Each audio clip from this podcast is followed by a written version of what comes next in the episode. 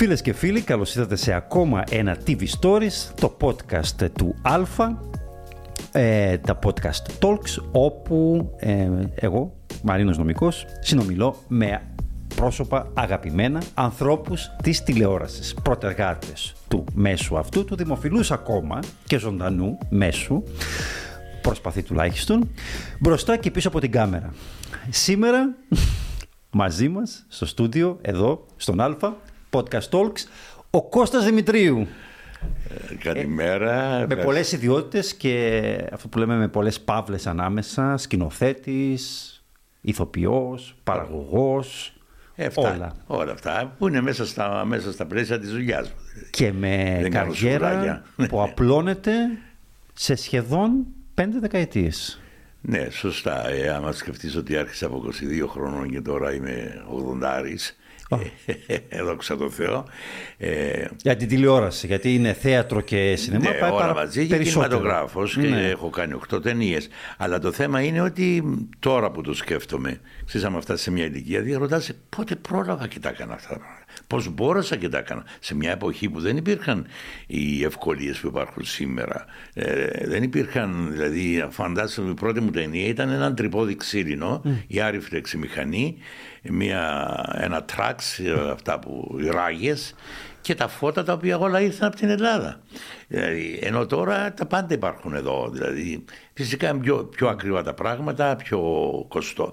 Αλλά η ποιότητα δεν αλλάζει. Θέλω να σου πω, χρειάζεται να τρέξεις εσύ ο ίδιος, να φροντίσεις ο ίδιος, να τα κάνεις όλα εσύ ο ίδιος για να μπορείς να τα ελέγξεις. Εγώ, σαν ηθοποιό, σε γνώρισα όταν ήρθα ναι. στην Κύπρο. Δεν ήξερα ότι ήσουν ο σκηνοθέτης. Αργότερα μετά το έμαθα.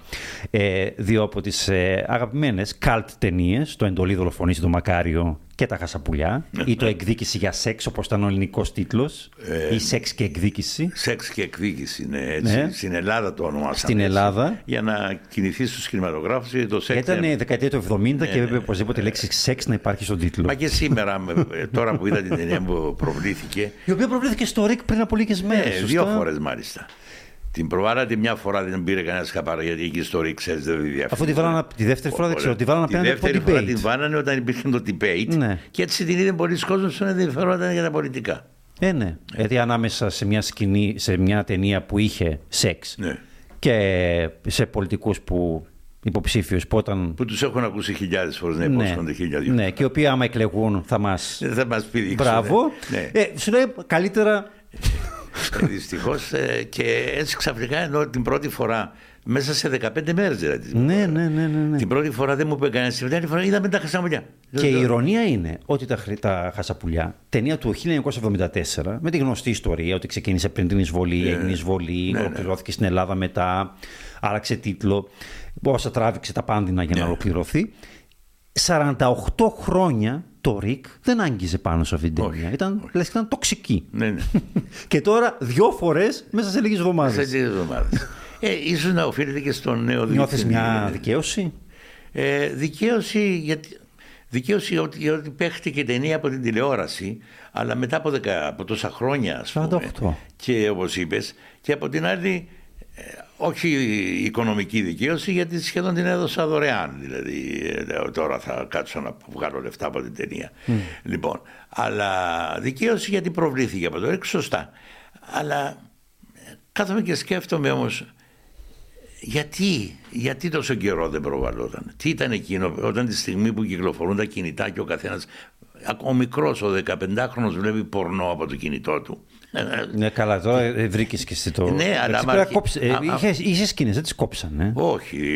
Όταν κυκλοφόρησε σε βιντεοκασέτα, η σκηνή ήταν. Ε, είχα κόψει τις σκηνές αυτές. Αλλά τώρα ήρθε κατευθείαν από τα εργαστήρια, όπου την ψηφιδοποίησα. Α, και ήταν και ολοκληρωμένη, ολοκληρωμένη βερσιόν. Και ακριβώς χρέωσα τα λεφτά που πλήρωσα για να γίνει ψήφι. Μπράβο, και το αρτηριοσκληρωτικό Ρίκ πρόβαλε την ε, ταινία ναι, ολόκληρη. Αλλά χωρίς να τη διαφημίσει. Και, και δύο φορές. Ε, εντάξει, σου λέει.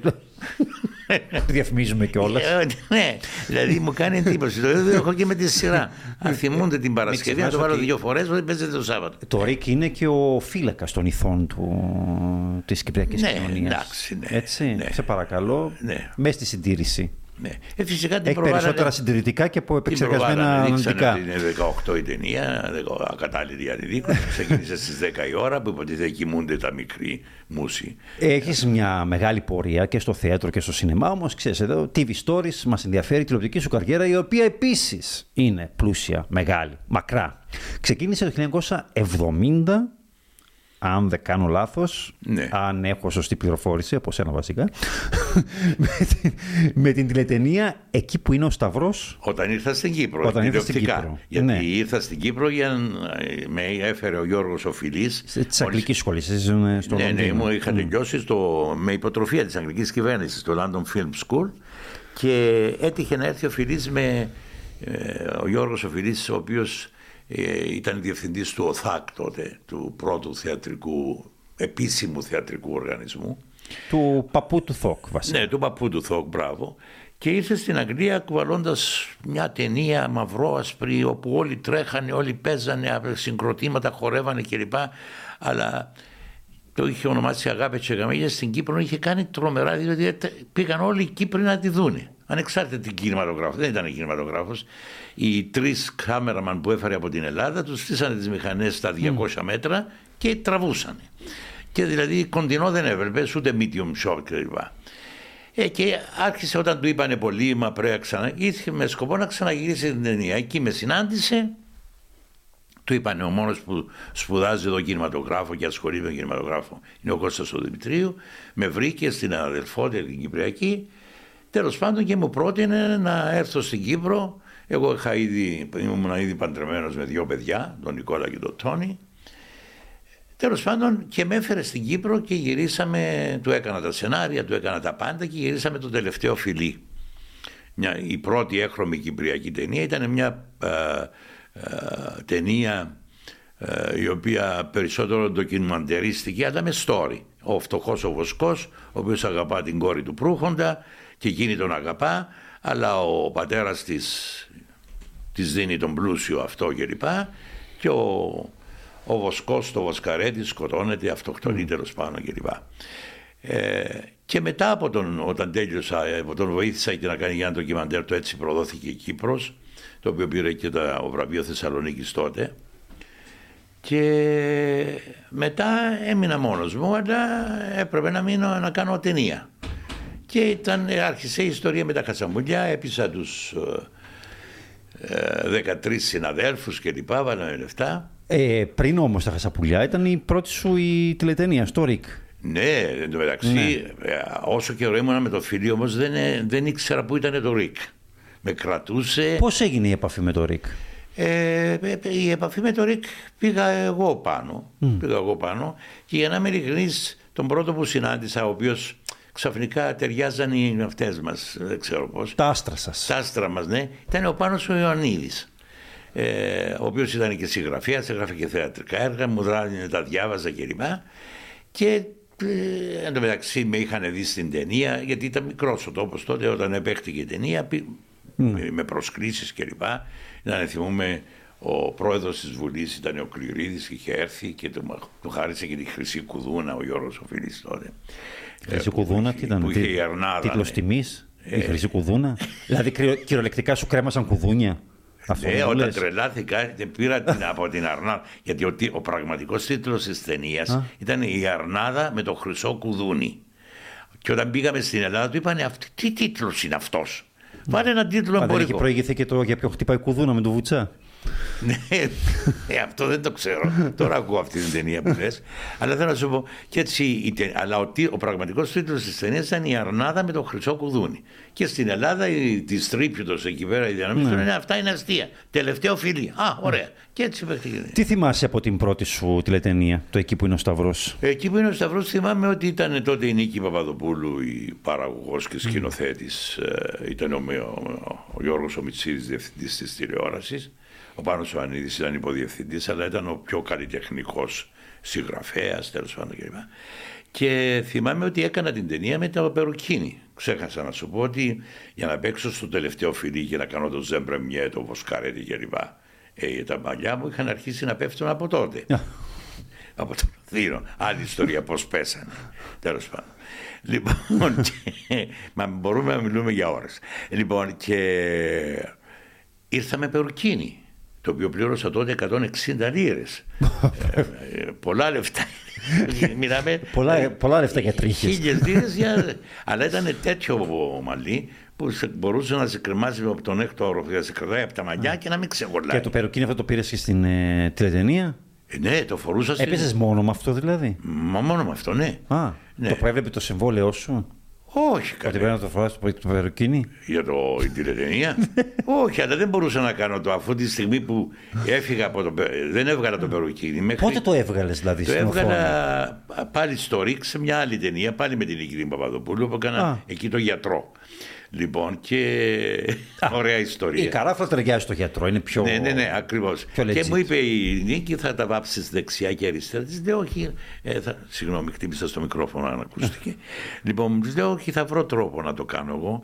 Και στην εγγραφή, γιατί τότε γράφαμε ε, ζωντανά, δηλαδή μεταδιδόταν, δεν είχε να το κρατήσεις και αυτά. Ήταν οι ζωντανές οι κάμερες και μετά το ό,τι γράφαμε προβαλότανε ταυτόχρονα. Ταυτόχρονα ήταν ζωντανά. Ναι, βεβαίως. Δεν ήταν live on tape, ήταν ζωντανά, oh, ζωντανή μετάδοση. Ζωντανή δηλαδή, μετάδοση, το... ναι.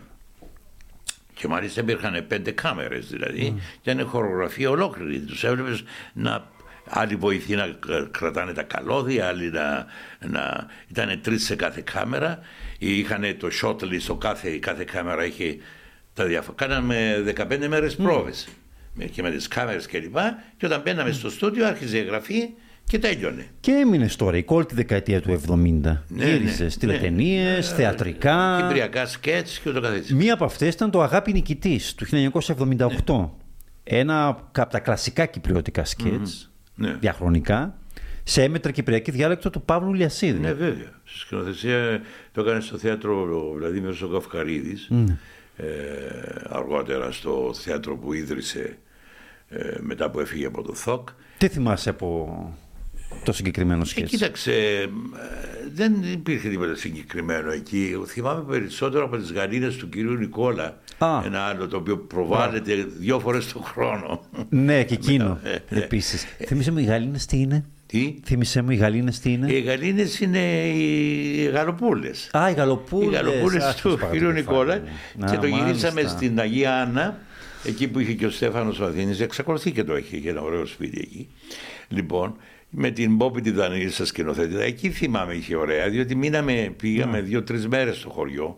Εκεί τρώγαμε, εκεί περνούσαμε τα απογεύματα μας κλπ. Και είχε πολύ πλάκα, ήταν η, η, η Μαγκαρίτησα, η, η Βάνια, Κωνσταντίνου. Ναι, ο ναι. Κώστας ο Παπαμαρχίδης, ο Ανδρέας ο Μαυρομάτης. Θρύλοι. Ε, ναι. Όλοι. Και είχε πλάκες πάρα πολύ ωραίες, ειδικά με τις γαλοπούλες, τις γαλήνες που την πιάναμε, πρέπει να την κρατάω από μια στα αυτά και μου φεύγανε, πέφτανε, τις έτρεχαν, τις ξαναπιάσω. Ωραία πράγματα. Από το άλλο δεν θυμάμαι και πολλά πράγματα. Ήταν τα συνηθισμένα, ήταν πιο σοβαρά εκεί τα πράγματα. Αλλά γύρισα πάρα πολλά σκέτς. Πάρα, πάρα, πολλά. Ναι. Πάρα πολλά, τα οποία υπάρχουν πολλά στον ναι. ε, Ηρόδοτο, ναι. ψηφιακό Ηρόδοτο. Ε, και θεατρικά κυρίως, που είχε ναι. πολλά το ρίκτο ναι, ναι, και τα κυπριώτικα σκέτς. Ήσουν ο άρχοντα βασικά των κυπριώτικων σκέτς. Έκανε πάρα πολλά. Έκανε πάρα πολλά. Μάρουλα Βραμίδου τα ναι, ναι. Και μετά περισσότερα. Το παιδικό. Και έκανες και παιδικό. Εκεί έγινα, Εκεί έγινα ο διάσημος, τότε, έγινα, ξεκίνησα από το παιδικό. Τότε πολλοί κάναν παιδικά, γιατί όταν στήθηκε το ΡΙΚ, η Κυπριακή τηλεόραση, από τους Άγγλους φυσικά, ναι, που ήταν ναι, η βοήθεια των Άγγλων, με τη βοήθεια του BBC, ναι. ήταν ότι εκπαιδεύτηκαν οι περισσότεροι στην εκπαιδευτική τηλεόραση και στα παιδικά προγράμματα. Ναι, ναι. Γιατί έλεγαν και το BBC υποστήριζε ότι ο, ο, ο γαλοχισμός ξεκινάει, ρε παιδί μου, από τα παιδιά, εκπαιδεύει τον πολίτη, ας πούμε, με κατάλληλα προγράμματα ώστε να ακολουθηθεί, ξέρεις, ναι, και να γίνει ναι. από παιδί. Οπότε οι περισσότεροι από εσάς κάνατε πάρα πολλά παιδικά τότε που ξεκίνησατε. Πάρα πολλά. Δηλαδή εγώ, ο Σταύρος ο Λούρας, η Εύη Παπά Μιχαήλ, ε, αυτοί οι τρεις από εμά, η αργότερα η Αντρούλα Ηρακλέους και ε, ο Σπύρος ο Σταυρινής Ποιο... πολύ αργότερα. Ε, κάναμε, αλλά τα προγράμματα... Ποιο θυμάσαι, ποιο ξεχωρίζεις; Κοίταξε, εγώ, έκανα, εγώ πέρασα όλες τα στάδια του δαρβινισμού. Ξεκίνησα από γάτος, έφτασα να είμαι σκύλος και ύστερα γίνα εξωγήινος, ουράνιος. δηλαδή γάτος, σκύλος, ε, εξωγήινος. Λοιπόν, είχε το κανένα τη χάρη του και πιστεύω ότι γιατί μου το λέγανε τότε, δηλαδή αν εκμεταλλευόμουν, απλώς δεν είμαι τέτοιος άνθρωπος. Το τι προσφορές είχα να φτιάξω t-shirts με, με, τα αυτά πάνω και να μου δώσουν λεφτά και τέτοια και να πηγαίνω σε shows, να πληρώνομαι για αυτά για τα παιδιά και τέτοια και αρνούμουν διότι το θεωρούσα ας πούμε δεν είναι δική μου αυτή, εργαζόμαι για το ΡΙΚ. Σκέψου, είσαι influencer 40 χρόνια πριν εφευρεθεί ο όρος. Ναι βέβαια, βέβαια. Και το μόνο που έκανα ήταν ε, φιλανθρωπικά. Πήγαινα σε φιλανθρωπικά αυτά που είχε πάρα πολλά αφού με καλούσαν μέχρι για γενέθλια. Δηλαδή μου δίνανε Ειλικρινά δεν ξέρω αν πρέπει να το λέμε. Μου δίνανε 300 λίρες τότε για να εμφανιστώ. Εντάξει, για... μπορείς να το πεις. Άμα οτιδήποτε φορολογικό αδίκημα παραγράφει, έχει παραγραφεί ήδη. Ναι, μα, δεν πήγαινε. δεν πήγαινε, αλλά μιλάμε για ονόματα βουλευτές, υπουργοί και τέτοια. Κάνανε τα γενέθλια των παιδιών τους να φέρουν το μια ορίδη, να φέρουν τον ουράνιο κλπ. Και έκανα εκεί. Πήγα σε δύο-τρία, αλλά ύστερα δεν, δεν, δεν ένιωθα καλά, ας πούμε, και σταμάτησα. Και στις αρχές των 90's με την έλευση της ιδιωτικής τηλεόρασης, ένα νέο πεδίο δράσης για τον Κώστα Δημητρίου και η πρώτη σου σκηνοθετική δουλειά στην ε, τηλεόραση. Α, συγγνώμη, όχι, δεν, το, δεν ήταν ακόμα ιδιωτική. Ε, ιδιωτική εμφανίστηκε ναι. αργότερα. Στα early 90s, ε, το 1993 συγκεκριμένα, είχες την πρώτη σου σκηνοθετική δουλειά στην τηλεόραση. Ναι, ναι. Ο σκηνοθέτης, στον κινηματογράφο, είχες καταξιωθεί ήδη ε, χρόνια πριν. Το νερό του Δρόπη, το Μιχάλη Πασαρδί. Ναι, ναι. Ήταν η πρώτη σου σκηνοθετική Ναι, ήταν η πρώτη μου και φυσικά έγινε. Μια νεότατη τότε Χριστίνα Παυλίδου. Ναι, βεβαίως. Και ακόμη δεν είχε πάει σχολή. Δεν είχε πάει mm. στο Εθνικό Θέατρο. Ήταν πριν.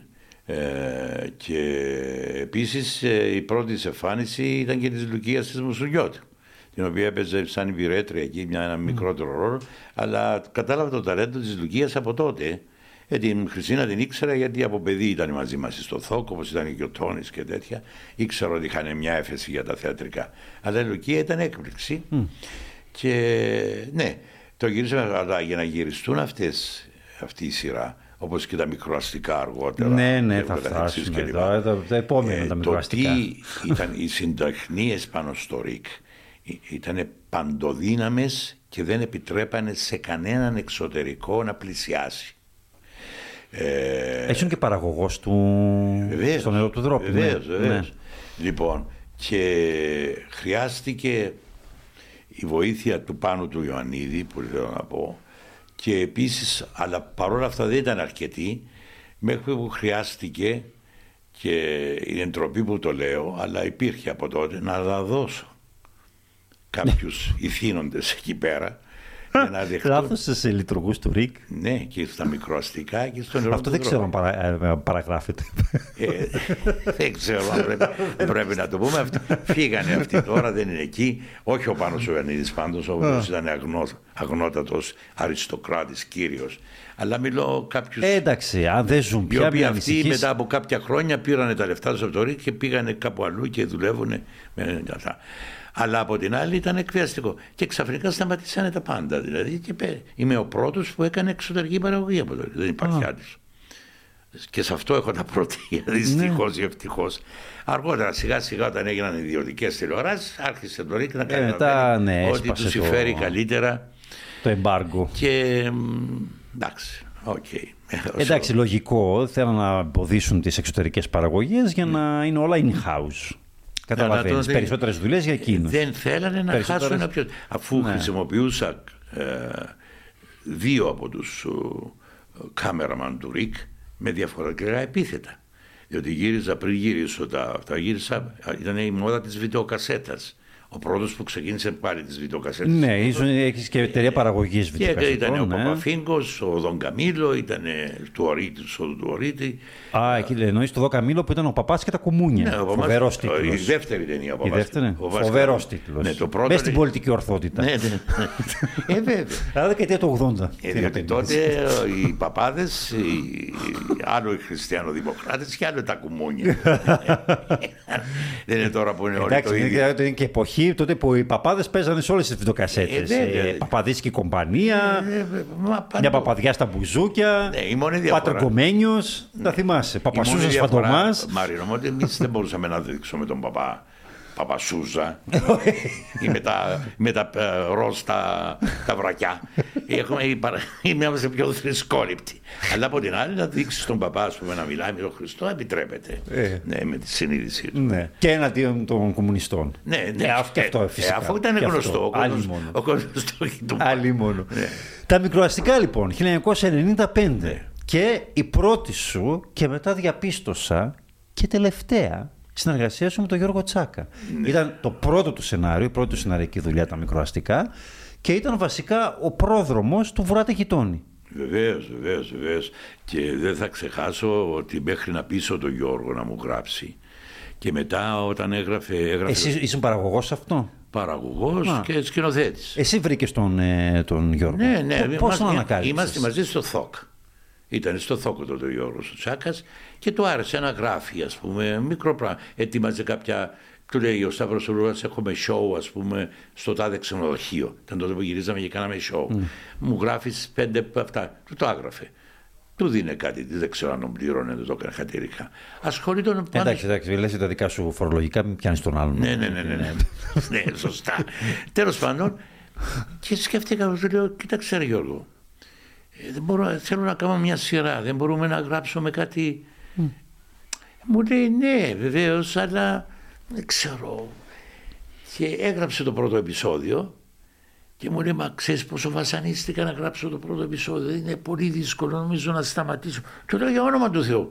Αφού οι ίδιες συμφώνησαν, πέρασα μέσα σκύλες και χάρη στο να μας δεχτούν τη σειρά.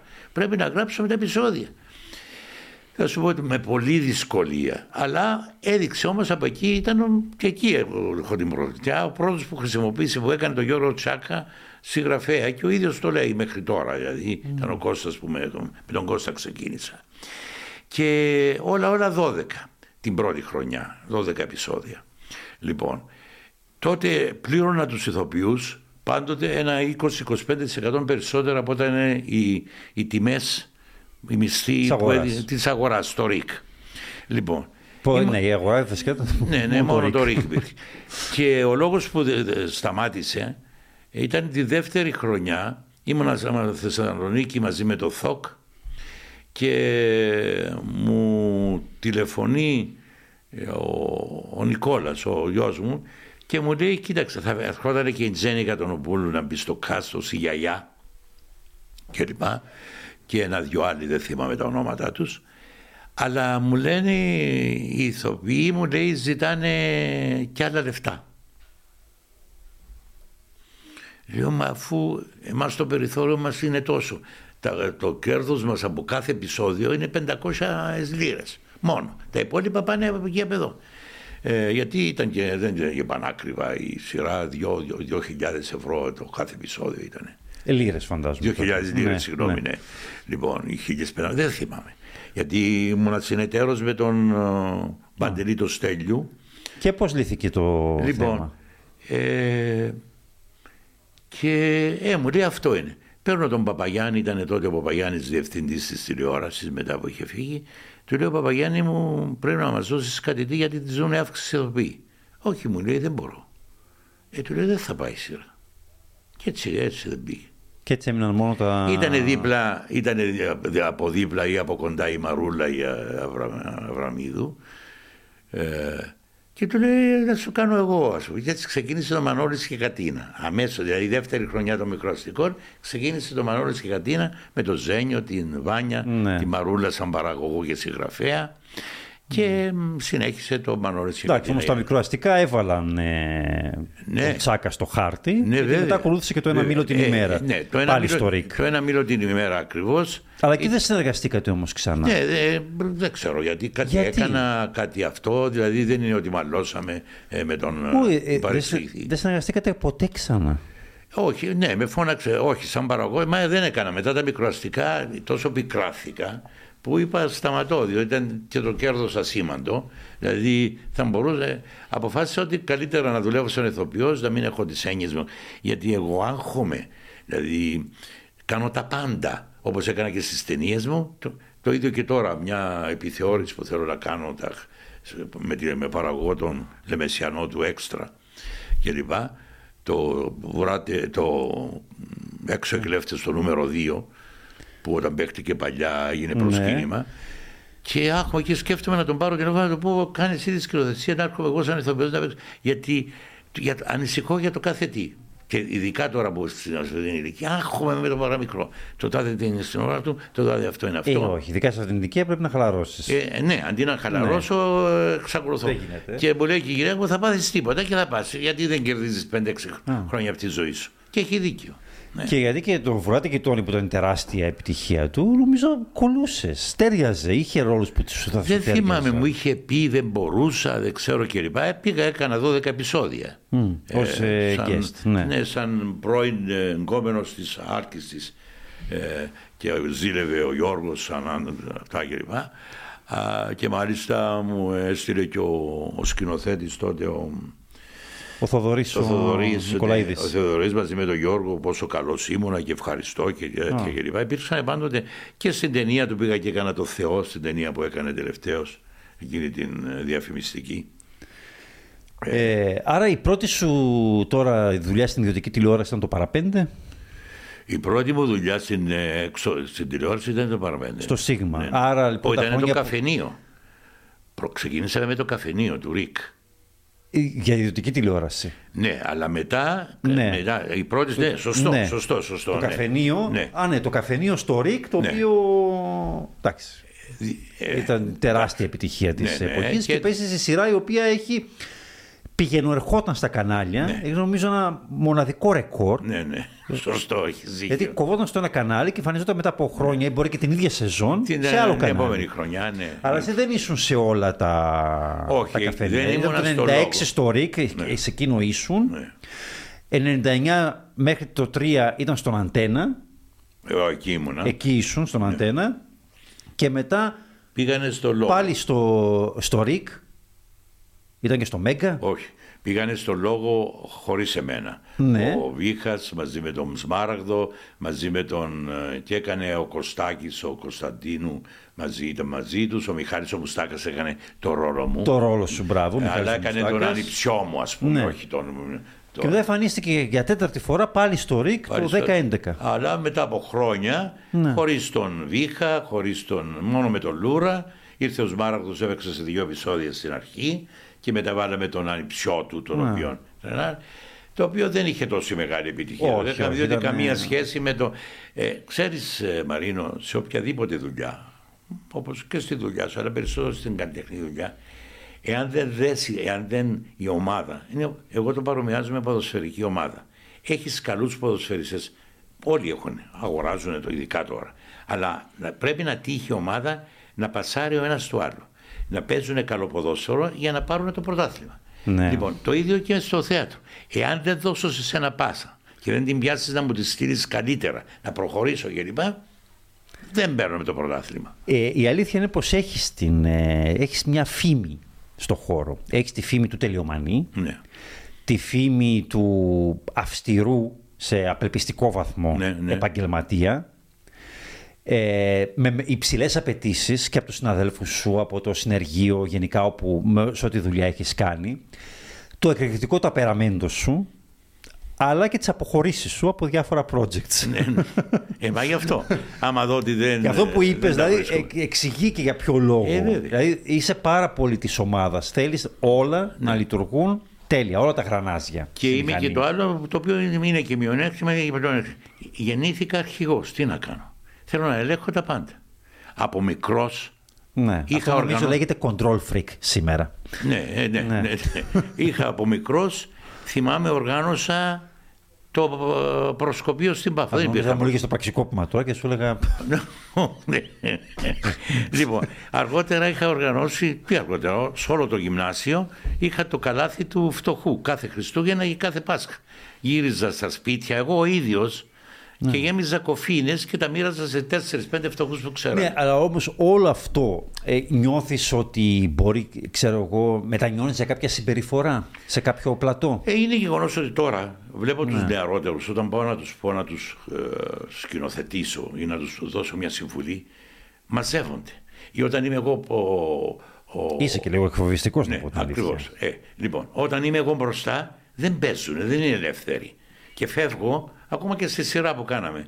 Ε, μου λέει ο, ο γιος μου, ο Αλέξης. Που είναι και παραγωγός, μιλάμε για το Ειρήνη ναι, Πάση. Ναι, ναι. ναι γιατί, δεν πας, γιατί δεν είσαι εκεί; Μα του λέω, όταν παίζω είμαι εκεί. Όταν δεν παίζω είμαι σπίτι μου. Γιατί του λέω, άμα είμαι εκεί, δεν θα παίξουν οι ηθοποιοί. Δηλαδή, διορθώνονται τι ατάκε, ναι, αυτά και λοιπά. Τους λέω έτσι αυτό.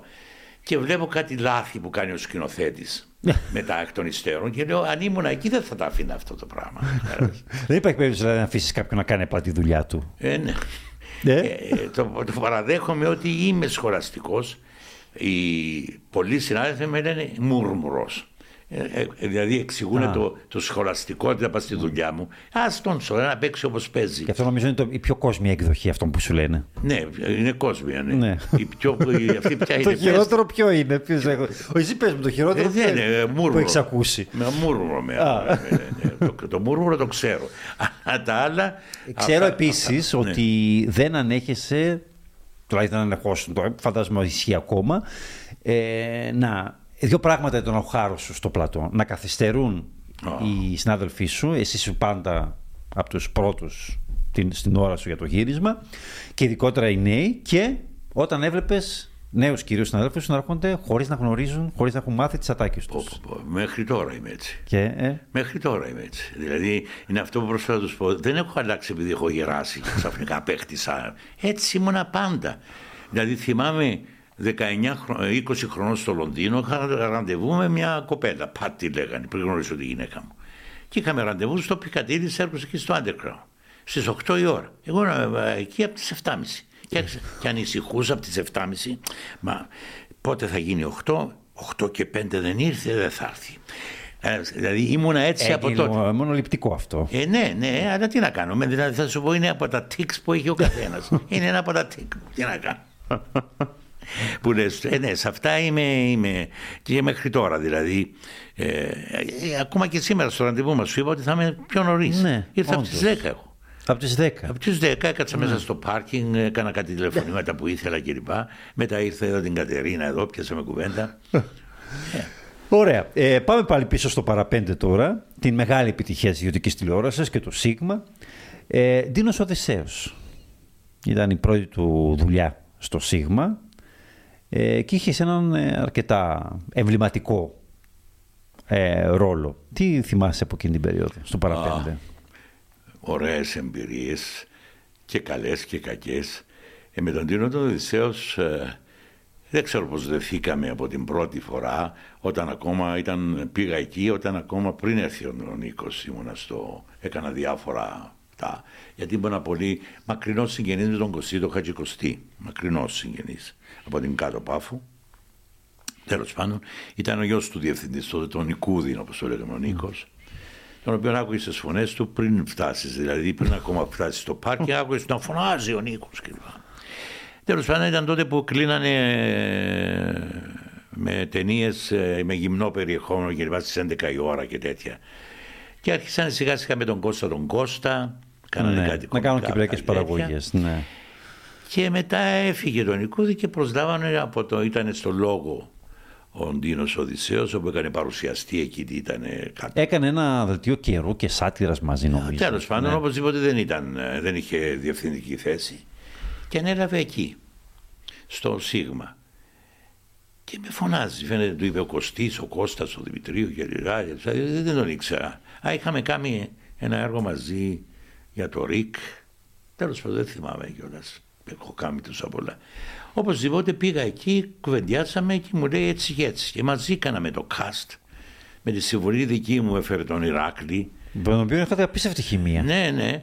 Ε, τον Ηράκλη, τον οποίο ήξερα από επιθεωρήσεις που είχαμε κάνει παλιά και τον είχα σκηνοθετήσει. Mm. Έξε σε άπειρες βιντεοκασέτες μου που έκανα καμιά τριανταριά βιντεοκασέτες ναι. στην εποχή το βίντεο.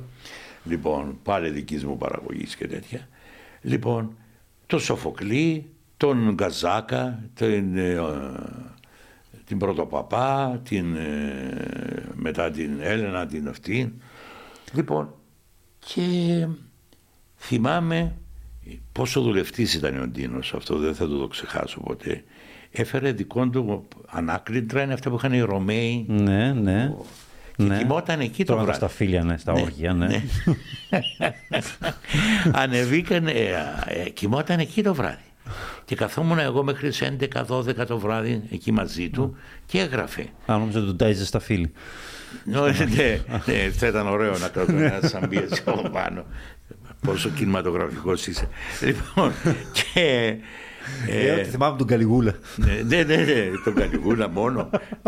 Εγώ δεν χάνω. Τι θα σου έλεγα, το Κροβάντη. Ε, μια ταινία που ταιριάζει πιο πολύ σε μένα. Πάνω στο Netflix, όταν βλέπω όλες τις ρωμαϊκές ταινίες, τις ρωμαϊκές παραγωγές. Και η τελευταία που, ήταν, που είχε και πολύ σεξ μέσα, πώς λεγόταν, ξέχασα κιόλας. Ε, Σπάρτα, ο Σπάρτακος. Σπάρτακος. Τι πράγμα ήταν εκείνο. Τέλος πάντων, οπωσδήποτε άλλο αυτό.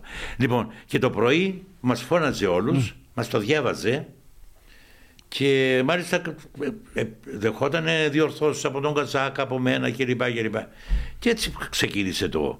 Ε, από την πρώτη στιγμή που ξεκίνησε το παραπέντε έγινε το σώσε. Δεν θα ξεχάσω, ο αλλά στην αρχή οι πρώτες δύο χρονιές, η πρώτη χρονιά, ήταν με τοποθέτηση προϊόντων. Πίσω το μπαράκι είχε όλων των ειδών τα και ερχόντουσαν. Ναι. Δηλαδή είχε την πύρα, την και εγώ. Επίσης είχε και επικαιρότητα. Γραφόταν ναι. πολύ γρήγορα. Ναι, α, βέβαια. Τα... Αφού πολύ κοντά μας έλεγε ο κόσμος, δεν χρειάζεται να δούμε ειδήσεις. Ναι. Διότι τα λέτε εσείς πριν από τις ειδήσεις και δεν χρειάζεται να δούμε. Δηλαδή. Mm. Ε, Αλλά κάποια στιγμή όμως το άφησες. Έφυγες. Ε, μετά από δύο χρόνια mm. επιτυχίας όπου γινόταν, πιάναμε 50-54%. Ήταν μεγάλη ιστορία δηλαδή. Γινόταν το σώσ. Ε, έπαιρνα 800 λίρες το μήνα. Μα 800 λίρες το μήνα και ανακάλυψε ότι ένας συνάδελφος έπαιρνε 900. Οπα. Και τη στιγμή που εγώ κρατούσα το παραπέντε. Δηλαδή χωρίς τον Κώστα δεν γινόταν παραπέντε. Το ξέρα εγώ, το ξέρω ο και ανεβαίνω πάνω στον Κωστή, στο γραφείο του, να το Κωστή. Ε, έχω παιδιά, μεγαλώνουν αυτά κλπ. Δεν κάνω τίποτε άλλο. Ε, μου λέει αν φύγεις από το ΘΟΚ και να έρθεις να σου δώσω χίλιες. Του λέω δεν μπορώ να φύγω από το ΘΟΚ. Αν φύγω και από το ΘΟΚ, πώς θα ζω, του λέω με χίλια. Όταν το ενίκιο μου είναι 300 λίρες το μήνα και ο μπακάλι μου 600-700, πώς θα γίνει. Ήρθα να σου ζητήσω 200 λίρες αύξησης άμα τις κάνεις χίλιες για να μπορώ να αυτό. Όχι, μου λέει, δεν έχει, ή φεύγεις από το ΘΟΚ ή φεύγεις από το παραπέντε. Του λέω, θα φύγω από το παραπέντε. Και, κατά, και κατέβηκα κάτω και είπα στον Τίνο, Τίνο μου, έτσι έτσι, ο Κωστής μου είπε να φύγω και θα φύγω. Α, δεν είχες ήδη κλείσει, ας πούμε, με το καφενείο; Όχι, όχι, όχι. Ήμουνα μέσα στο μεταξύ, υπήρχε ένας, ένας, γάμο, ένας χορός, ε, δεν θυμάμαι ποιο, ήταν εκεί ο Πάρης ο Πάρης ο Αριστίδης. Και εκεί στην τουαλέτα που πλενόμαστε ας πούμε και λοιπά, μου λέει Κώστα, έρχεσαι στο. Πλενόσασταν, γιατί εγώ σας έκανα εικόνα να είστε στα ορτήρια δίπλα-δίπλα και να μιλάτε. Πάλι και με το ε, είχαμε, είχαμε τελειώσει την ώρα. Ναι, και πλενόμαστε δίπλα-δίπλα στι ορτήρε, εκεί στο Hilton Park συγκεκριμένα. λοιπόν, και μου λέει, φεύγω από το. Θα, θα πάμε στον Αντένα φεύγω από το Μέγα. Από το λόγο, ήταν λόγος. Λόγος τότε, ναι. Ε, λέω και εγώ έφυγα από το παραπέντε. Έφυγε, δεν μου είπε το παραπέντε. Ναι, το λέω έτσι και έτσι συνέβη. Δηλαδή μια εβδομάδα μετά, οι συγκυρίες καμιά φορά. Mm. Λοιπόν, και σε τουαλέτα από όλα τα μέρη. Ναι, και ειδικά σε τουαλέτα. Αντιλαμβάνεσαι, υψηλής ε, ακροματικότητας κουβέντα. και έτσι έκλεισα. Του λέω θέλω τόσα όμως, αυτά και πήρα σχεδόν τα διπλάσια από ό,τι έπαιρνα στο αυτό.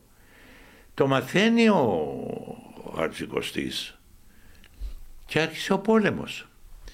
Δηλαδή ενώ εκεί υποτίθεται είπανε ότι πήγα στα κατεχόμενα μετά που έφυγα δηλαδή έβαλε ότι πήγα στα κατεχόμενα να ζήσω εκεί με μια τουρκάλα. Άκου, άκουσαν, άκουσαν. Νομίζω ότι θα με εκδικηθούν με το να πούνε αυτό το πράγμα.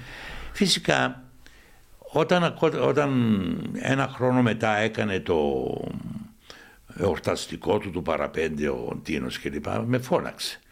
Ε, δεν ήταν στο στούντιο εξωτερικά. Πήγαμε εξω, κάναμε εξωτερικά mm. κάπου σε ξενοδοχεία εκεί. Και πήγα και έπαιξα. Εγώ δεν είχα να κάνω. Όπως επίσης επέστρεψες, νομίζω, στην τελευταία σεζόν. Ναι, μετά από χρόνια. Ναι, στην τελευταία σεζόν του Παραπέντε. Νομίζω, επέ... ναι, ναι επέστρεψα. Είχες επιστρέψει. Το οποίο είχε αλλάξει όμως τελείως χαρακτήρα. Εντελώς. Και, ναι, ναι, είχε γίνει κάτι άλλο. Ναι, και το γύριζαμε στο στούντιο, ενώ ναι. ήταν στο μικρό το στούντιο του, του Σίγμα. Τώρα πήγαμε στα στούντιο τα μεγάλα που, είχε, που γύριζε εκεί πέρα και το βουράτε γειτόνι με εντελώς άλλο concept. Ήμουνα, εξακολουθούσα να είμαι διευθυντής του ταχυδρομείου, διευθυντής του, ο ιδιοκτήτης του μπαρ κλπ. Αλλά είχε μπει και η Χριστιανά η Αρτεμίου που έκανε μια θεούσα. Η θεούσα, ναι. ναι η Χριστιανά ήταν εκείνος ο ρόλος που δεν είχε τόση έβαλε στο χάρτη. Δεν είχε τόση oh. επιτυχία όσο είχε τα πρώτα τρία χρόνια. Oh. Ο Δέχα Κωστή. Επίσης είχε και, άμα θυμάσαι, το τελευταίο σεζόν του Παραπέντε, και αναφορές στο σχέδιο Ανάν. Εναντίον του σχέδιου Ανάν. Ναι, ναι, ναι, ναι, ναι. Είχε, ήταν τότε που άρχισε να ναι. πολιτεύεται και ο, όταν θέλει να πολιτευτεί ο Ντίνος Οδυσσέος. Και επίσης από την άλλη, δεν θα ξεχάσω, ερχόταν ο Χατζικοστής, δεν έμπαινε μες στο στούντιο για να μην με δει. Στο κρατούσε μανιάτικο. Το κρατούσε μανιάτικο. Αλλά δεν εμπόδισε όμως την ε, όχι, Όχι, όχι. Ε, είδε ότι ε, τα λεφτά ναι. δεν. Αλλά από την άλλη δεν ήθελε να μου.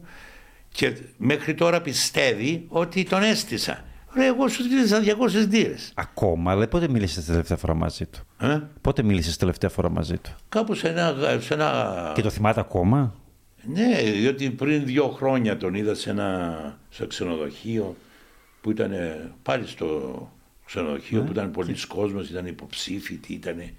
Και μου λέει, τι κάνεις βρε, είπε το, το παραγκόμι του, παπά, του παππού μου που τον είχαν ένα ναι. παραγκόμι περίεργο.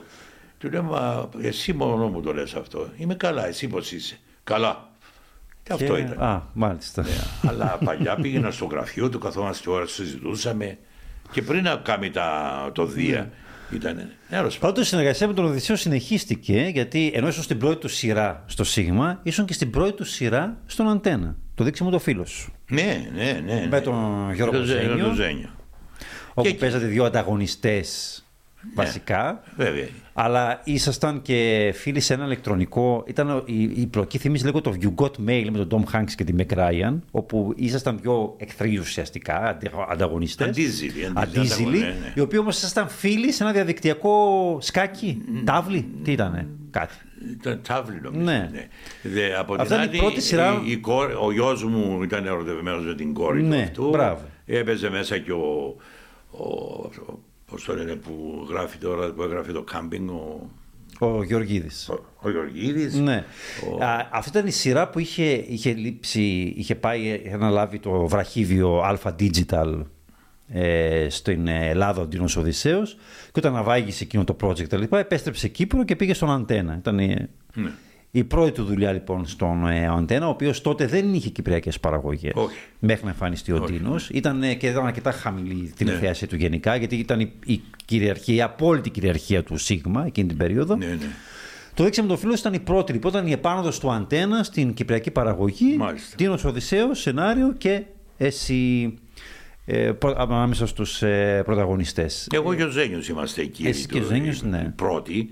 Και μετά μαζί με τον Μάριο του Δημητρίου, τον ε, Φώτη, την mm. ε, Μαριάννα τη Σάντι, που είναι η πρώτη της δουλειά τότε, ε, την Έλενα την ε, Χριστοφή, τον Δημήτρη του Δημητρίου, η, την, Εντάξει, έκανε τη γυναίκα μου η Κινήθηκε η συμπαθητικά. Κινήθηκε ναι. συμπαθητικά η σειρά ή τουλάχιστον άρχισε να κινείται ο Αντένα Να σου πω, δεν ξέρω αν επιτρέπετε τα λεβένα αυτά. Όσο καιρό έγραφε ο Ντίνος, η σειρά πιανε 30-35%. Μόλις για λόγους διεύθυνσης ήταν οι πρώτες του χρονιές που διεύθυνση του αυτό κλπ. Ναι. Άρχισε να δίνει σε διάφορες κοπέλες να γράφουν ναι, τα Γιατί ήταν ταυτόχρονα και διευθυντής του Αντένα. Ναι. Ξαφνικά ε, άρχισαμε να πέφτουμε. Και μόλις αρχίζεις να πέφτεις, είναι δύσκολο να σηκωθείς, ξέρεις. Ναι. Το να ανεβείς, ανεβαίνεις. Ναι, ναι, άμα πάρεις την κατιούσα, ε, στην κατιούσα και σειρά... πέσαμε στο 20. Την εποχή γίνει 20%. 20... Έκρινε η σειρά. Σε ότι κοβόταν σειρές τότε. Με κάτω από 25 κοβόταν. Κάτω από 25 όπως κόβει και το. Τώρα νιώθουν τυχεροί, νιώθουν βασιλιάδες άμα φτάσουν το 25. Ποιος 25. Ε, ε, οι σειρές τώρα πάνω από 15-17%. Όχι, σήμερα ισχύει να γράφουν διψήφιο. Ναι. Διψήφιο. Άμα γράψουν διψήφιο, ναι. έστω και ένα 10-12%. Ο λόγος που συνεχίσαμε εμείς δεύτερη χρονιά, κακά τα ψέματα, είναι δεν πέσαμε κάτω από το 11,5%. Αν πέφταμε, αν πιάναμε 9% συνέχεια, δεν θα ναι. συνεχίζαμε δεύτερη χρονιά. Υπήρξε και τρίτη συνεργασία με τον Τινό Το πρόβλημά μου με τις γυναίκες, ναι. το δικό μου. Το. Ναι. του, του... το Χριστόδουλου Μαρτά ναι, ήταν το ναι, πρόβλημα. Ναι. Αν θυμάμαι καλά. Εσύ έπαιζε υποδίωσουν έναν ψυχίατρο, ψυχίατρο, ο οποίος φαινόταν ότι ήταν εμπνευσμένος από τον Γιάνκο Μικελίδη. Πρέπει να ήταν, γιατί το μίαζα κιόλας πάρα πολύ. Ναι, πάρα πολύ. Και γυριζόταν στο σπίτι μου. Στο σαλόνι. Ναι, ήταν φλόπα η σειρά βέβαια. Ήταν διασκευή ναι, μιας ναι, Λατινοαμερικάνικης, ναι, ναι, αλλά πήγε άπατη. άπατη. Και νομίζω ήταν και. Όπως το θυμάμαι, ήταν μετριότατη. Ε, δεν ε, εσύ με τον Μικελίδη, εγνώσεις σου; Όχι. Ε, δεν το γνώριζα καν. Δεν είχατε συναντηθεί. Όχι, όχι. Δεν τον είχες μελετήσει. Όχι, όχι, όχι καθόλου. Και τότε ήταν καθόλου. Αργότερα, αργότερα, αφού τέλειωσε η σειρά, άρχισα το διαβάζω στον πολίτη. Στον πολίτη, ναι, αλλά ε, ήταν όμως και τηλεπροσωπικό τηλεπερσόνα. Ναι, ναι, ναι, αφού ξεκίνησε με το σε Σίγμα. Σε Ελίτα. Δεν ναι. ξεκίνησε με την Ελίτα στο Σίγμα και ύστερα συνέχισε σε άλλους κανάλια. Όχι, όχι. Ε, ενώ συνήθως το κάνω αυτό, δηλαδή και τον, ε, από τον, τους άλλους ρόλους στο παραπέντε και στο καφενείο mm. κλπ. Από γνωστούς μου στην Πάφο, κατάλαβες, ναι. και που ήξερα τον κύριο Τάκη, έκανα τον το Θεοχαρίδης στο παραπέντε. Ο κύριος Τάκης ήταν ένας άνθρωπος ο οποίος ήταν και λίγο, ας πούμε αυτό. Αλλά δεν ε, ήταν πάρα πολύ πλούσιος, ο μοναδικός γιος της μάνας του. Ο πατέρας του πέθανε όταν ήταν νέος. Και το μεγάλο η μητέρα του, αυτή βρωμάει, αυτή μυρίζει. Αυτή έτσι ναι, ναι, Και ναι. έμεινε ελεύθερος μέχρι, μέχρι που πέθανε. Ήταν, αλλά είχαμε τον περίπατο της Πάφου τότε που περπατούσαμε και ο Τάκης, γεια σου Κωστάκη, τι κάνει η Λάρδα. λοιπόν ήξερε τα μυστικά του καθενός μας, τις κόμενες του καθενός κλπ. Και, και, αλλά μιλούσε με ένα ύφος ε, λίγο σε καθαρεύουσα, λίγο «Γεια σου Κωστάκη, τι κάνεις» ε, αυτόν, ε, αυτόν χρησιμοποίησα στον Θεοχαρίδη με τη μάνα του, η μάμα μου, τη θέλει η μάμα μου κλπ. Ήταν καθαρά ο κύριος Στάκης της ΠΑΦ. Το ίδιο και στο παραπέντε ας πούμε.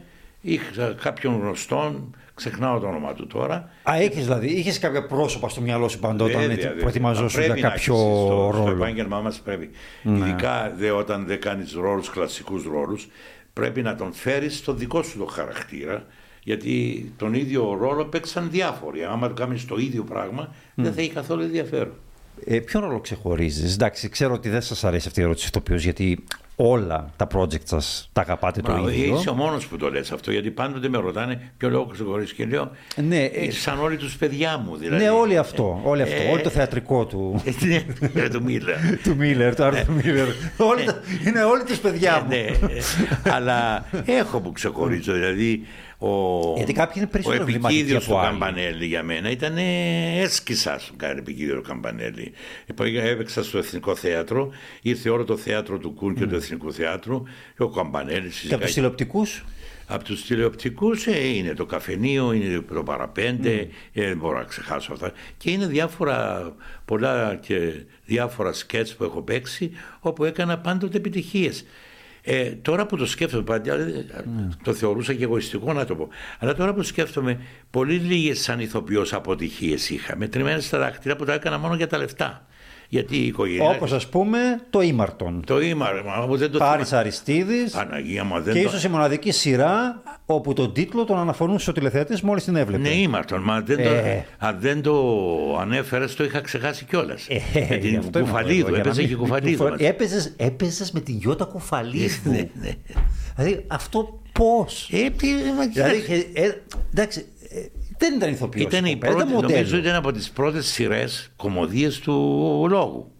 Όχι, ήταν Μέγκα. 2004. Α, Μέγα. Ναι, ήταν αρκετά μετακινητή. Ε, ονομάστηκε Μέγα τότε; Τότε ήταν Μέγα, ναι. ναι. Λοιπόν, και ήταν ο Νίκος ο Θεοφάνου σκηνοθέτης. Ναι. Λοιπόν, τα λεφτά ήταν καλά. Θυμάμαι Εκεί... το, το, το, τραγούδι του Σαρμπέλ. Το... Ναι, εγώ δεν θυμάμαι. Σε ένα σπίτι εδώ στο. Στους τίτλους. Εδώ στο Λευκοσία το γυρίζαμε. Ήταν τραγική σειρά. Τραγική σειρά. Ήταν του τύπου τι σκέφτονταν. Ήταν του τύπου ελπίζω ο Κώστας Δημητρίου να πληρώνεται καλά γι' αυτό. Ναι, πληρώνομουν καλά. Ναι, εφάν, εντάξει. Πληρώνομουν καλά. Δηλαδή ήμουν το πρώτο κασέ στην Κύπρο τότε.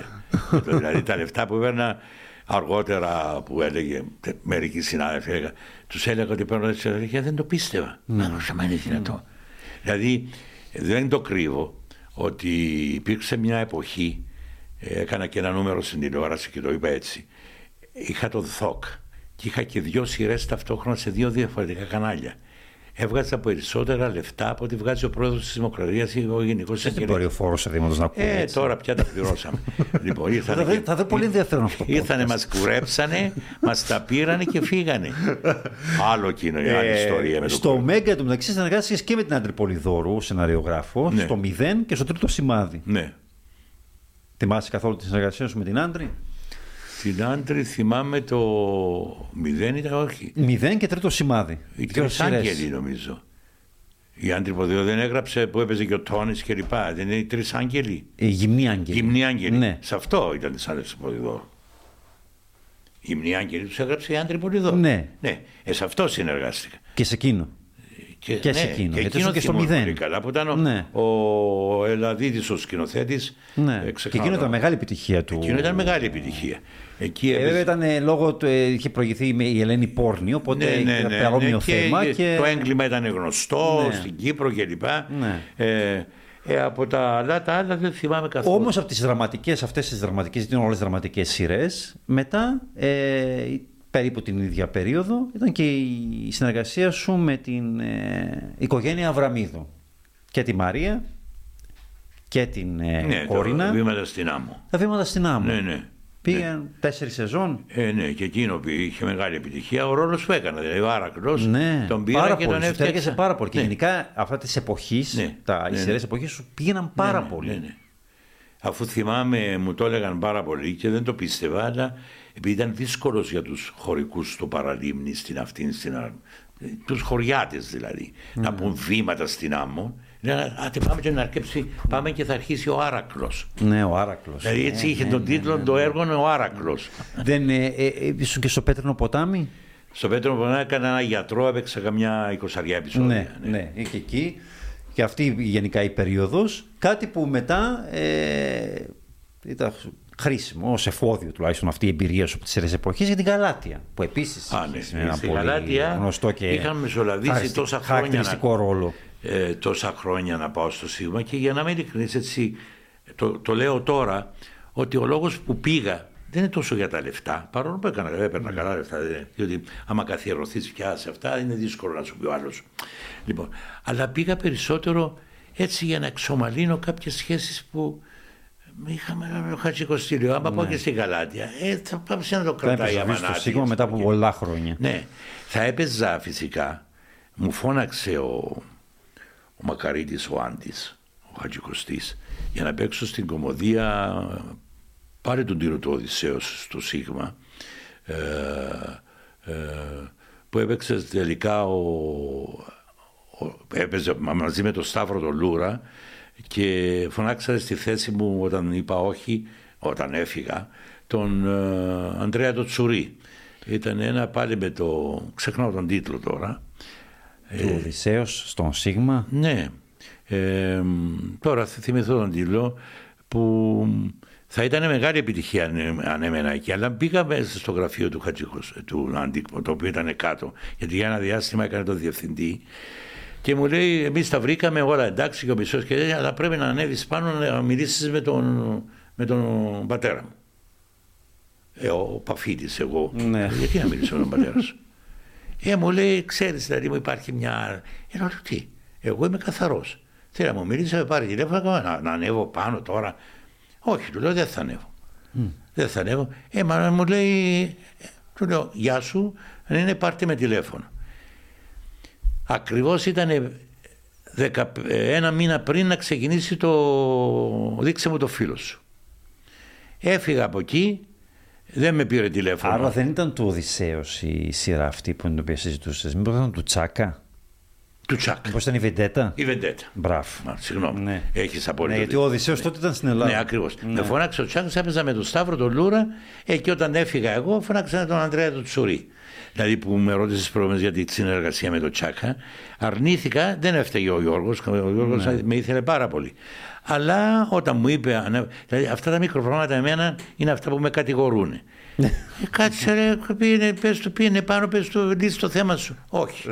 Τα πάω πάνω, θέλει με να μου, να μου τηλεφωνήσει να πάω πάνω. Δεν έφυγα. Στη και... Γαλάτια πάντως έχει το ρόλο ενός κακού ανθρώπου. Ναι. Και στην, ε, στα επεισόδια μετά που πήγε η πλοκή πίσω, στα, στο prequel βασικά, ναι, ναι. στον κύκλο που ήταν prequel της ιστορίας, τον νεαρό εαυτό σου υποδέθηκε ο γιος σου, ναι. ο Τόνι Δημητρίδη. Ήταν ιδέα του Κωστόπουλου, ναι. ναι. ναι, ναι. Εκεί εντάξει, δεν είχατε κοινές σκηνές, λογικό αφού υποδέχεται. Είχαμε τρει-τέσσερι σκηνές. Αλλά νομίζω η μοναδική σκηνή που, η μοναδική που συνεργάστηκες με ε, τον γιο σου ήταν. Και δεν ξέρω αν θες να το αναφέρω κιόλας. Το Κωστάκης και η. Ναι, μα μου. Ναι. Στο Plus. σε παραγωγή, στο πλάσμα. Ο Στάκης και οι δυο μας. ναι. Ε, όπου έπαιζε ο Βίχας, ο Αριαρίδης, ε, οι πάντες έπαιζαν εκεί. Ναι, ήταν WTF εκείνη η ναι. σειρά. Αλλά ναι, ήταν γραμμένη από το Βίχα και δύο-τρεις άλλους ίσως αυτά. Αλλά ο Βίχας έκανε την παραγωγή. Δηλαδή το Πλάς δεν είχε ιδέα. Ήταν ο, ο Νιν και από τότε ναι. που ήταν. Αλλά κρίμα όμως που αυτή ήταν η μοναδική σου συνεργασία με κάποιον από τους γιους σου. Ναι, ναι. Σωστά ναι, στην ναι. τηλεόραση. Ε, κοίταξε να δεις, Με τον Τόνι. Ε, δεν νομίζω να τα πηγαίνουμε και πολύ καλά με τον Τόνι όταν συνεργαζόμαστε, δηλαδή όταν ε, μαλώνουμε. Ναι. Αλλά θέλω να σου πω, υπάρχει ένας, νιώθω, νιώθω ότι υπάρχει ένας ανταγωνισμός που δεν έπρεπε να ήταν. Δηλαδή, ακόμα και στη Γαλάτια, ε, βρεθόμαστε όταν κάναμε σκηνές μαζί. Ήταν εκείνος αλλού, εγώ αλλού, ας πούμε και λοιπά, με τις σκηνές τους. Ε, το ίδιο και στο. Ε, στο Πώς το λένε. Στο... Ειρήνη Πάση; Ο Κωστάκης και η. Κωστάκης και η. Εκεί κάναμε ναι. πλάκα με το τόν. Γιατί ξέρεις, σκηνοθετούσε κάποιος σκηνοθέτης, ο οποίος δεν κουνούσε την κάμερα. Ναι. Και έπρεπε να. Δηλαδή θα μπορούσε να κάνει πάνω, να έρθει σε σένα. Όχι. Έπρεπε να, κάνουμε, να πάμε εκεί, να σταθούμε δίπλα στον άλλο και να γυρίσει την κάμερα μας. Λοιπόν, εκεί κάναμε πλάκα. Και ο Τόνι δεν με παραπάνω θράσος έλεγε γιατί δεν κάνεις έτσι αυτά; Τέτοια πράγματα. Ήταν το σενάριο κακό, ήταν η σκηνοθεσία κακή. Ήταν, τα πάντα ήταν κακά εκεί. Ναι. Ε, αλλά, ναι, αλλά ζήτησα, ζητήσαμε τα λεφτά μας, τα πήραμε. Και τουλάχιστον επιβίωσε η σχέση σας. Και επιβίωσε η σχέση. Ναι, ναι. γιο σου. Ναι.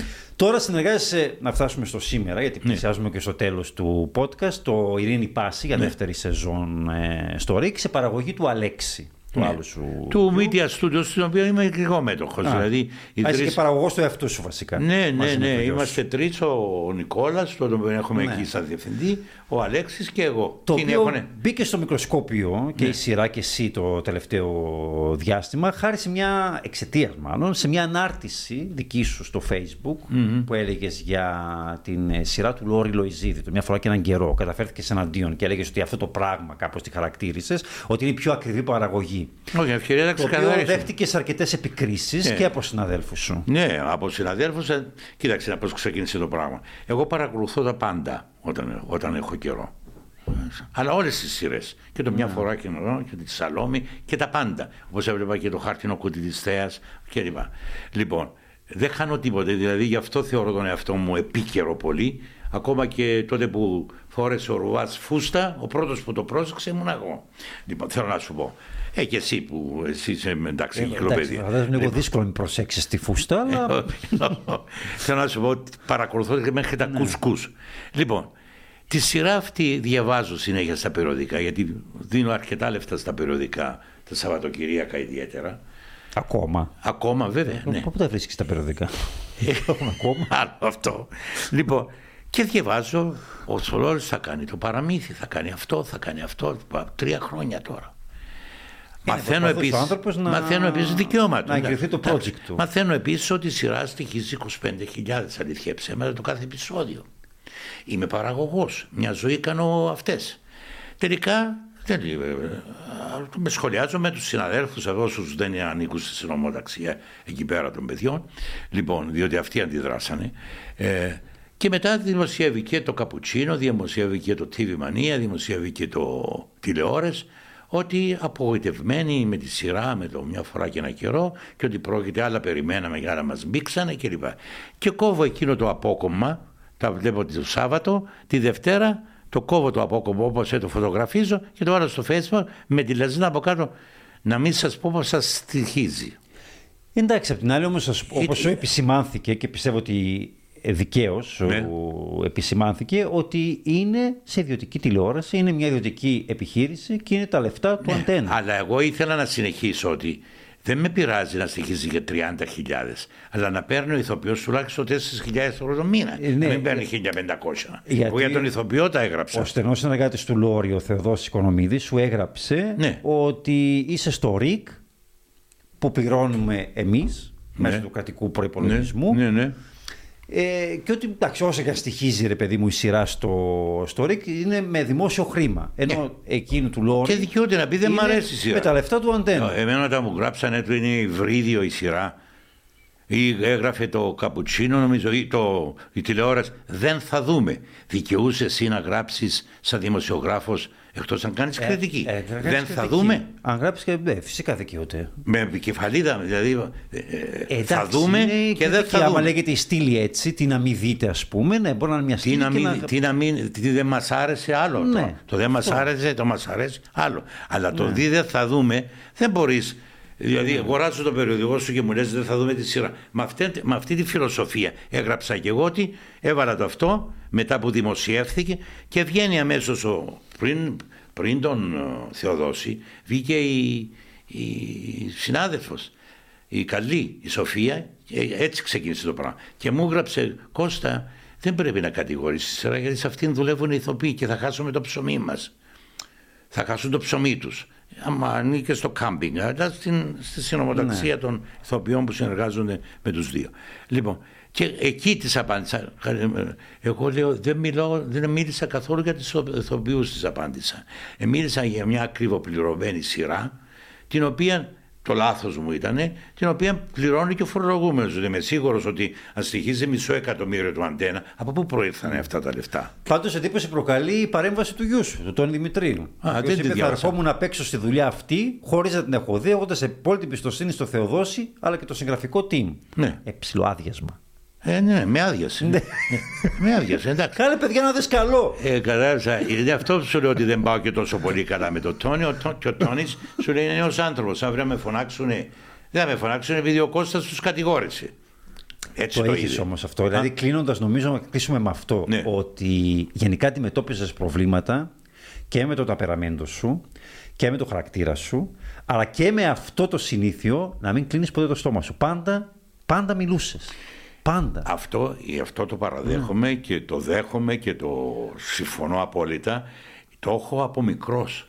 Δηλαδή έβγαινα στον καθηγητή και του έλεγα με συγχωρείς, δεν είναι, είναι λάθος αυτό που μας λες. Γιατί έκανα ιδιαίτερα εγγρέζικα. Πνεύμα αντιλογίας. Ναι, ναι πνεύμα αντιλογίας. Και μπορεί ο καθηγητής καλά να το πεις τώρα. ε, του λέμε αφού είναι λάθος. Δεν το, η προφορά είναι λάθος. Λοιπόν, ύστερα αργότερα θυμάμαι στα, στην Κύπρο με τον Μιχάλη τον Πιτσιλίδη ανταλλάξαμε επιστολές στις εφημερίδες, στο Φιλελεύθερο. Διαφώνησε μαζί του με κάτι που είπε και βγήκα, του απάντησε στην εφημερίδα, μου απάντησε, του απάντησα πίσω κλπ. Και, και ψάχνοντας αναμνησκόμενος ημερών αρχαίων, κάθομαι και σκέφτομαι έτσι ήμουν πάντα. Δεν ναι. το απέκτησα τώρα. Και έχασες και δουλειές γι' αυτό. Έχασα και δουλειές, βέβαια, βέβαια. Γιατί, γιατί με φωνάξει ο. Αλλά κέρδισε άλλα πράγματα. Κέρδισε και από την εκτίμηση και ήσουν εντάξει με τον εαυτό σου. Ε, δεν, δεν σταμάτησα να δουλεύω. Δηλαδή, ναι. Μόνο πράγμα που είναι. Είμαι 80 χρονών. Είμαι 80 Είσαι παραγωγικότατος. Και δόξα ο Θεός δεν έκατσα μία μέρα. Ε, ας πω και καμιά κουβέντα παραπάνω, ρε παιδί μου. Τι...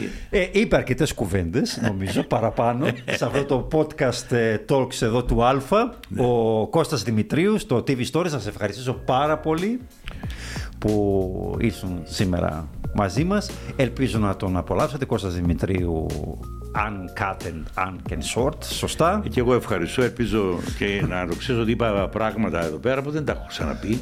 Ε, είναι ο τρόπος με τον οποίο ας πούμε με ανέκρινες. Αλλά αυτό σήμερα παιδιά, σε όποιους αρέσει, σε όποιους δεν αρέσει, τι να κάνουμε. Σε ευχαριστούμε πάρα πολύ. Να είστε καλά. Και ευχόμαστε ό,τι καλύτερο. Ευχαριστώ πολύ.